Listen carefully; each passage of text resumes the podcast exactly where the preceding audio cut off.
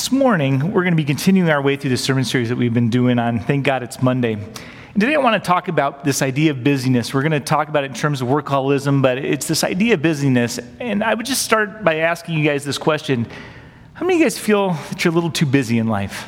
Anybody? See, last service, all the hands went up. I, it just seems like we've always got stuff going on. And maybe it used to be something that just got consumed in work, but now it's like you got the work stuff, and then you got the kids stuff, and then you got the activity stuff, and then you got the church stuff, and you just keep adding to that list. And we get to a place where we're all kind of overburdened and, and, weary and just tired at times with life. I was talking to a guy before the first service, and he was so excited. He said, Yesterday, I had a lazy day. And he was so excited about it. He had nothing to do. He said, We, we didn't go outside. It was just amazing, you know? And I was like, Wow, that sounds just amazing. I wish I could carve one of those into my schedule, you know? And so we're going to take a look at this idea of busyness, of workaholism. In an uh, article from a paper a few years back, it read something like this. In spite of our image in Maricopa County of being relaxed and laid back, it says happiness is going to work. You might even add to that, or staying busy. They did a survey of Maricopa County residents and found that they enjoyed their job more than leisure. In other words, we live in a county filled with idiots. I, I mean, workaholics, workaholics. Now, before we get all the workaholics upset with me this morning, I do want to say this. The Bible honors hard work. It does. It says that over and over. And that should be reaffirming. It should be something that we aspire to in life. But it also condemns workaholism as foolishness. And in Proverbs 23, verse 4, it says, Do not wear yourself out to get rich. Have the wisdom to show restraint. In other words, be wise. Don't wear yourself out of work. It says again in Ecclesiastes 10:15, only someone too dumb to find his way home would wear himself out with work. And so it just kind of points to this reality. If you're burning the candle at both ends, you're not as bright as you think you are. So how do you know if you're a workaholic? And I'm glad you asked. I could just sense the, you, that question was out there today. And, and because of that, I came up with a quiz. And when I go through this quiz, I need you to answer the questions just in the midst of the busyness of life. And I want to speak to this reality. Sometimes that busyness is because of work. Uh, sometimes it's because of the activities that you're involved with. Sometimes it's because of the stress and the worry in your life. And my wife and I went through these uh, the other night because we were just wondering if we were workaholics. And out of the 10, she scored an 8, and I'm not going to tell you what I scored. So, anyway, if you score a buzz of a 5, you are a confirmed workaholic. If you score three or more of these, then there should be red flags saying something's too busy in your life. So, I'm going to go through these 10 questions, and I just want you to write down, take a tally of the ones that you mark yes or no, and just see what number you come up with. Number one question Are you always in a hurry? Number two, does your to do list always have more in it than you could possibly accomplish in a single day? Number three, does doing nothing drive you up a wall? Number four, do you find it difficult to say no to new opportunities? Number five, do you feel guilty when you relax? Number six, do you frequently find it difficult to turn your mind off at night when you go to bed? Number seven, do people around you tell you that you ought to slow down? Number eight, do you procrastinate taking, about taking vacations? Number nine, do you have to get sick in order to slow down? And number 10, do you ever take business related material, reading material into the bathroom? If you do, it's confirmed you're a workaholic. Now, the question is why? Why do we get our schedules so overburdened? Why do people become workaholics? Why do we cram as much into our lives as we possibly can? And there's actually many, many different reasons for that, but I'm going to highlight kind of the big three today. I'm going to suggest to you insecurity, worry, and greed kind of drive this, especially when it comes to workaholism. Let me start with the first one insecurity. That's where there's this inner voice in our head that keeps on shouting on us You're a nobody. You have to prove yourself. It won't let you rest. It's constantly yelling at you eh, to do something in order to prove your worth. And you want to be worthwhile, and you want to be accepted, and you want to be significant in your life. It's part of this pull, this urge that the voice keeps shouting at you. You're always working to prove your value. And then you actually accomplish something in your life, and that little voice goes, Hey, that was nice, but it's not quite good enough. And so you keep burning the candle and you keep going and you keep pushing and you keep driving yourself to do something. So you've got to work more and more to keep that little voice from being too loud. And insecurity, if we're honest, is the real motivation behind a lot of workaholism out there today. It's that lack of peace, it's that unsettledness. I'm going to start dancing. Somebody get that phone. Okay. Second one is worry. Worry. Psalm 55, verse 2 says, I am worn out by my worries. They won't let you get any rest. You can't afford to take any time off. There's a fear of failure. There's a fear that if I don't show up, something's going to go wrong. And all the worries of life come upon you. And it keeps you working and it keeps you stressed out, and yet off to work you go. Then there's greed. In Ecclesiastes 4 4, it says, I have learned why people work so hard to succeed. It's because they envy the things that their neighbors have. And this is the whole idea of keeping up with the Joneses, right? But you've heard me say before, just about the time you catch up with the Joneses, the Joneses refinance, and then you've got more work to do.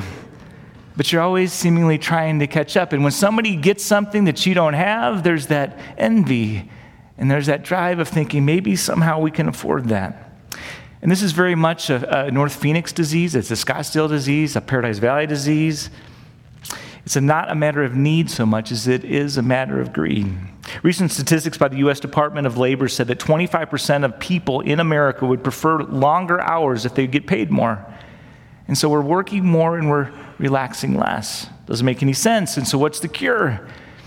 Well, as we go to the Bible, we find that God gives us three pretty powerful remedies to this idea of being too busy in life, especially when it relates to our work. And the first one, especially as it relates to our work, would solve most workaholism right then and there if you could accept it, receive it at an emotional level. And it's this we need to realize our worth. How do you do that? You do it simply by accepting what God says about you as true. Most notably, that you matter to God, that no one is insignificant in His eyes, that you are a somebody. In 1 John 3 1, it says, See how very much our Heavenly Father loves us, for He allows us to be called His children. Think about that. We really are. And I want you to pause just for a moment and I want you to take that in, that reality in, that you are His children, that you are significant, that you are important in His eyes, that you matter. And I say that because if we could grasp that emotionally, it'd make all the difference in our life. Because all of a sudden you'd realize that I don't have to keep proving myself. God loves me just the way I am. He's using me in the context of His purpose just the way I'm going. That I have value before Him, that I'm important before Him. Because you realize that God loves you. Isaiah 43, God says, You are precious in my sight. God's just saying you're valuable, you count, you matter. And when you grasp that, it's like a load is lifted off your back. There's a freedom in it. It's energizing, and it brings with it that seemingly elusive peace that we hear so much about but rarely experience. I, I, can't speak for all of your parents, right? And sometimes they did a good job, and sometimes they did a bad job. But for those of you that had parents that were encouragers, you get a glimpse of what this looks like. You're awesome. You're pretty. You're, you could do anything. You're amazing. And those are the, those messages that your parents keep, kept sharing with you. And you know that no matter what, they're rooting for you and they're on your side. And if you didn't have parents like that, I need you to know that that's the way God looks at you. As you go through life, He's on the sidelines and He's cheering for you every step of the way. And when you trust Him, He gets just nuts and the angels go crazy, right? They're cheering for you all the time, wanting you to be the best that you can be, loving you just where you are in the midst of the process. Now, in each one of these, I'm going to give you a question that I, really encourage you guys to think about as the week goes on, especially in devotion, and see if you can come to grips with the actual answers behind them. And so, the question I'm going to give you for this one is simply this What am I trying to prove? Maybe another way of asking that is, What is it that's driving me so hard? And it may not necessarily be work. It may be some of the activities that you've gotten plugged into. It may be some of the other responsibilities that you've committed to. But what is it that's driving you so hard so that you don't have any time to rest? The Bible says, realize your worth. God loved you so much that he sent his only son to die for you. You don't have to prove it, you don't have to earn it. You're already significant in his eyes. And that's the foundational thing, first and foremost, to realize your worth before God. Second thing that Scripture gives us we need to learn to enjoy what it is that we already have. This is kind of the antidote to envy, right? If I'm going to learn to relax, I have to learn to enjoy, though, what God's already given me. This is called contentment. Sometimes I think we get so busy trying to, to, to, trying to get more that we don't ever get to the place where we actually enjoy what we've got. In North Phoenix, we have these beautiful houses in Scottsdale, Paradise Valley, beautiful houses all over Phoenix, to be honest, beautiful houses, but nobody's home. They're so busy working to afford what it is that they say is so important. To afford the next model up, whether it be a car or a house, and off to work you go, trying to figure out how to pay for what it is that you just bought. But we get so busy we forget the most important part, and it's this we're not really getting a chance to enjoy the stuff that we say that we're working for. Ecclesiastes 3:13 Solomon shares this wisdom. He says, "All of us should eat and drink, in other words, fellowship with those important people in our life, and then enjoy what we have worked for, the gifts that God has given us." And then he says, "It is God's gift when we do that." When we actually remember the important things, that it's about people and not about stuff, when we learn to enjoy the gifts that God has given us with people, we're getting it right. When we're always too busy that we're not enjoying anything, we're getting it wrong. So God says, enjoy what you have when you have it. Why? Because you're not going to take it with you. There's a scripture verse that says this Godliness with contentment is great gain, for we brought nothing into this world and we can take nothing out of it. But if we have food and clothing, we will be content with that. One of the keys then to relaxing is learning contentment with what you've got. Learn to be content because you didn't bring anything into the world. And you're not going to take anything out of it. That's why you don't see hearses pulling U-Hauls. You just don't ever see that because you don't take anything with you. In America today, it seems like one of the greatest tragedies in life is to die penniless. But I kind of think, what a better way to go. You just spent your last cent, right? And then you're, you're in heaven. I mean, that was good planning. I don't know how you planned your retirement, but that was awesome planning right there. I heard about a bank robber one time who had stolen over a half a million dollars in his lifetime. And when they finally caught up with him, they shot him. And it said that he had 32 cents in his pocket. Again, I call it great timing. Just when you've spent it all, you get plugged. Now, contrast that with the obituary that says, the deceased is worth $100 million. I hate to tell you this, but when you're dead, you ain't worth nothing. Enjoy it while you've got it. Enjoy it now and be content. And here's the other thing with it's a, it's a noble thing, it's a good thing to try to leave an inheritance to your kids. And some, I think some, for some people it drives them a little too hard for that. But, but that's reality is that's a, it's a wonderful, beautiful thing. And then just this is an aside, but I'll give you advice. In your will, be as specific though as possible. Because what you intend for blessing turns out to be a curse in way too many families when they're fighting over your stuff.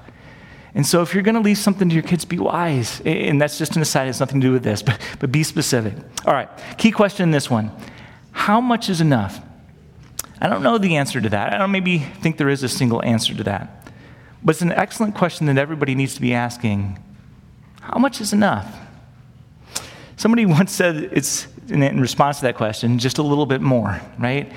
And I think that's a common sentiment for a lot of people. You know, it's not enough right now, but if I had just a little bit more, then everything would be fine. But then we get a little bit more and it's not quite enough, and so we want a little bit more after that. But the fact is, is that your net worth has absolutely nothing to do with your self worth. And so again, you need to realize your worth before God, that you matter to God, that He looks at you as a parent does his child, that He loves you completely, that He loves you consistently, that He loves you wholeheartedly. He loves you on your good days, and He loves you on your bad days. And that's where our self worth is supposed to come from. Knowing that we are created by the most incredible entity in this world, that we were created special, that we were created unique, that we were created with purpose. So you don't have to prove yourself anymore. You can enjoy what you've already got without always trying to constantly be on the move for what else can I get now, and what else can I do now, and how else can I be promoted. And then he goes to give us this last one Expect God's care. In other words, expect Him to care for you.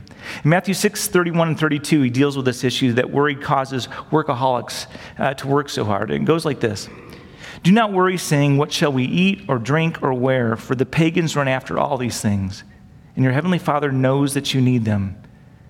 In other words, expect God to care for you, right? We, we, work so hard, I think, thinking sometimes if I just had a big enough nest egg, right, everything would be great. If I could just get a, my nest egg to this certain size, then I'd have this thing called financial security, and that would just be awesome. But here's a hard truth in life, and I think one of the things that drives us to that more and more and more is that no matter how much money you have in your life, you will never have complete financial security because it can be taken away from you in an instant in many, many different ways and ways that you have no control over.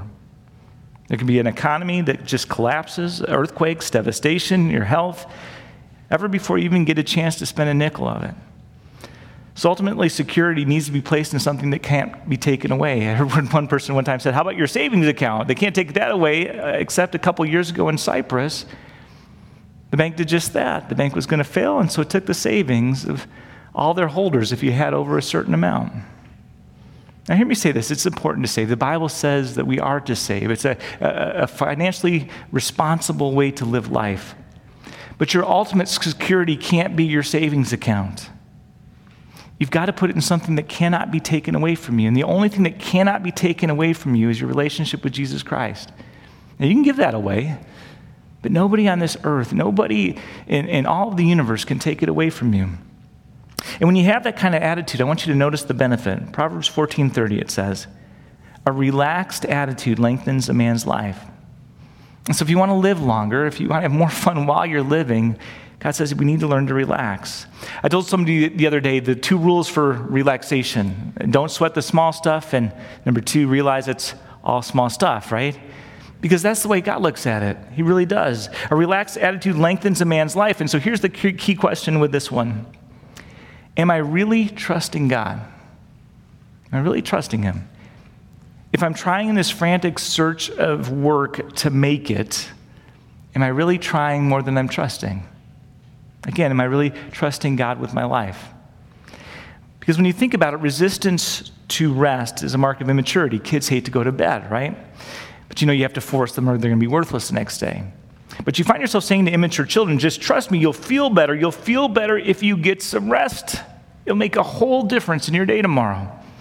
And I think that's what God wants to say to a lot of us here this morning. Just trust me. You'll feel better.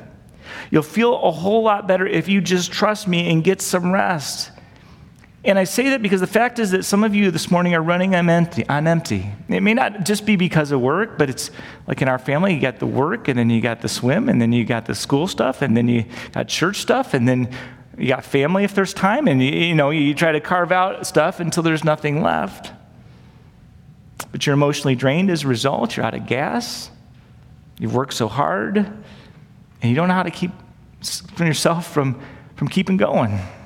You don't know how to get off the treadmill. And so Jesus speaks into that noise. He says this in Matthew 11, verse 28 and 29. He says, Come to me, all of you who are weary and overburdened, and I'll give you rest. Put on my yoke and learn from me, applying some of the things that we talked about today, and you'll find rest for your souls. God's just saying, I want to give you guys rest. Maybe not the lazy day that my friend was talking about, but but rest that gives you a perspective on life again, a rest that allows you to enjoy the people and the gifts that God has given you. Time to ponder, time to connect with Him. You're overburdened, you're stressed out, you don't know how to quit working, and so He says, Come to me and I'll teach you how to rest. I think some of you here this morning need to ask some of those that are closest to you and ask them, Am I a workaholic? And be prepared for the answer.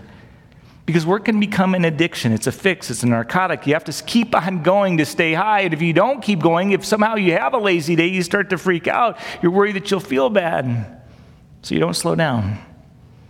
But the Bible says that that's dumb. It's a dumb way to live life. For God has already said that you matter to Him, that He loves you, that you are forgiven, that you are His, that He's made you unique and for a purpose. And so he says to you, Come to me, all of you who are weary and overburdened, and I'll give you rest. Put on my yoke and learn from me, and you'll find rest for your souls. My prayer this morning is that you let God do that for you in your life today. And all God's people said, Amen. Let us pray. Father, we come to you repentant this morning because the reality is that there's a lot of us in here who are really, really too busy we become overburdened. We become weary. We feel like we're just sometimes going through the motions. We've got so much stuff going on and so little time to do it. When we went through those 10 questions on are you a workaholic, we, we found ourselves condemning ourselves a little bit more than we thought going in. It's just become part of life. It's just the way it is, we say to ourselves. But Father, you remind us this morning that you have a better way a way that prioritizes the most important things, are the people in our life, which is you. Father, we pray that we would enjoy these people more, that we'd enjoy the gifts that you've given us, And that we take some pauses along in life to remember that. Father, give us strength today. Give us an opportunity to look at our schedules uh, and maybe be wiser in what we do. Father, we pray for your wisdom, for your strength, and for the reminder that we matter and that we're valuable and that you love us. We pray that today in Jesus' name, and all God's people said, Amen.